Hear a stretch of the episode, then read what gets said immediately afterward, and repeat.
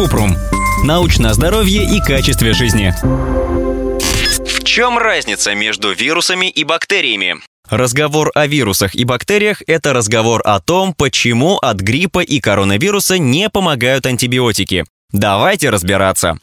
Бактерии – живые одноклеточные организмы. Бактерии бывают симбионтными, условно-патогенными и патогенными. Симбионтные – безвредные бактерии. Они живут в симбиозе с клетками хозяина. В кишечнике они помогают в переваривании пищи, выработке витаминов и защите от кишечных инфекций. На коже, в ротовой полости и во влагалище симбионтные бактерии подавляют рост болезнетворных микробов. Условно-патогенные бактерии в определенных условиях вызывают болезни. Например, стафилококки находятся на коже и не причиняют вреда, но если снизился иммунитет, они активизируются и вызывают воспаление волосяного фолликула – фурункул.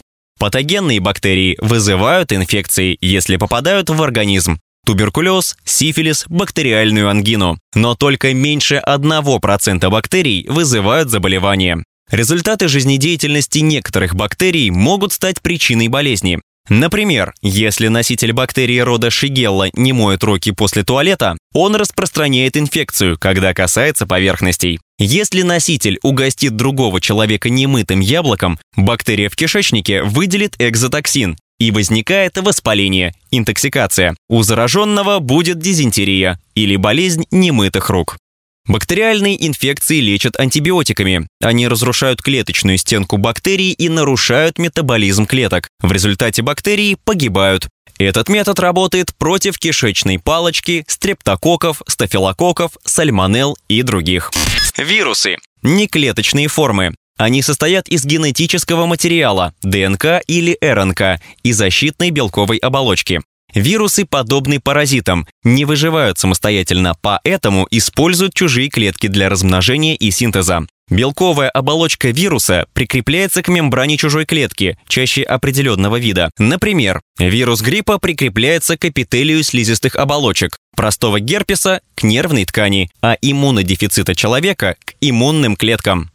Вирус проникает в клетку, высвобождает ДНК или РНК. Вирус проникает в клетку, высвобождает ДНК или РНК, затем увеличивается количество копий генетического материала, образуются новые вирусные частицы, и вирус выходит из клетки. Также вирусы имеют собственный набор генов и эволюционируют путем естественного отбора.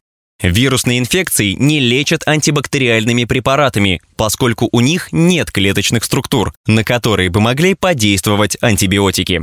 Для лечения вирусных инфекций используют вакцины и противовирусные препараты. Вакцины создают искусственный иммунитет. Для этого вводят ослабленные штаммы, которые вызывают иммунный ответ организма. Противовирусные препараты действуют двумя способами. Стимулируют иммунную систему на атаку вирусов или атакуют вирусы напрямую.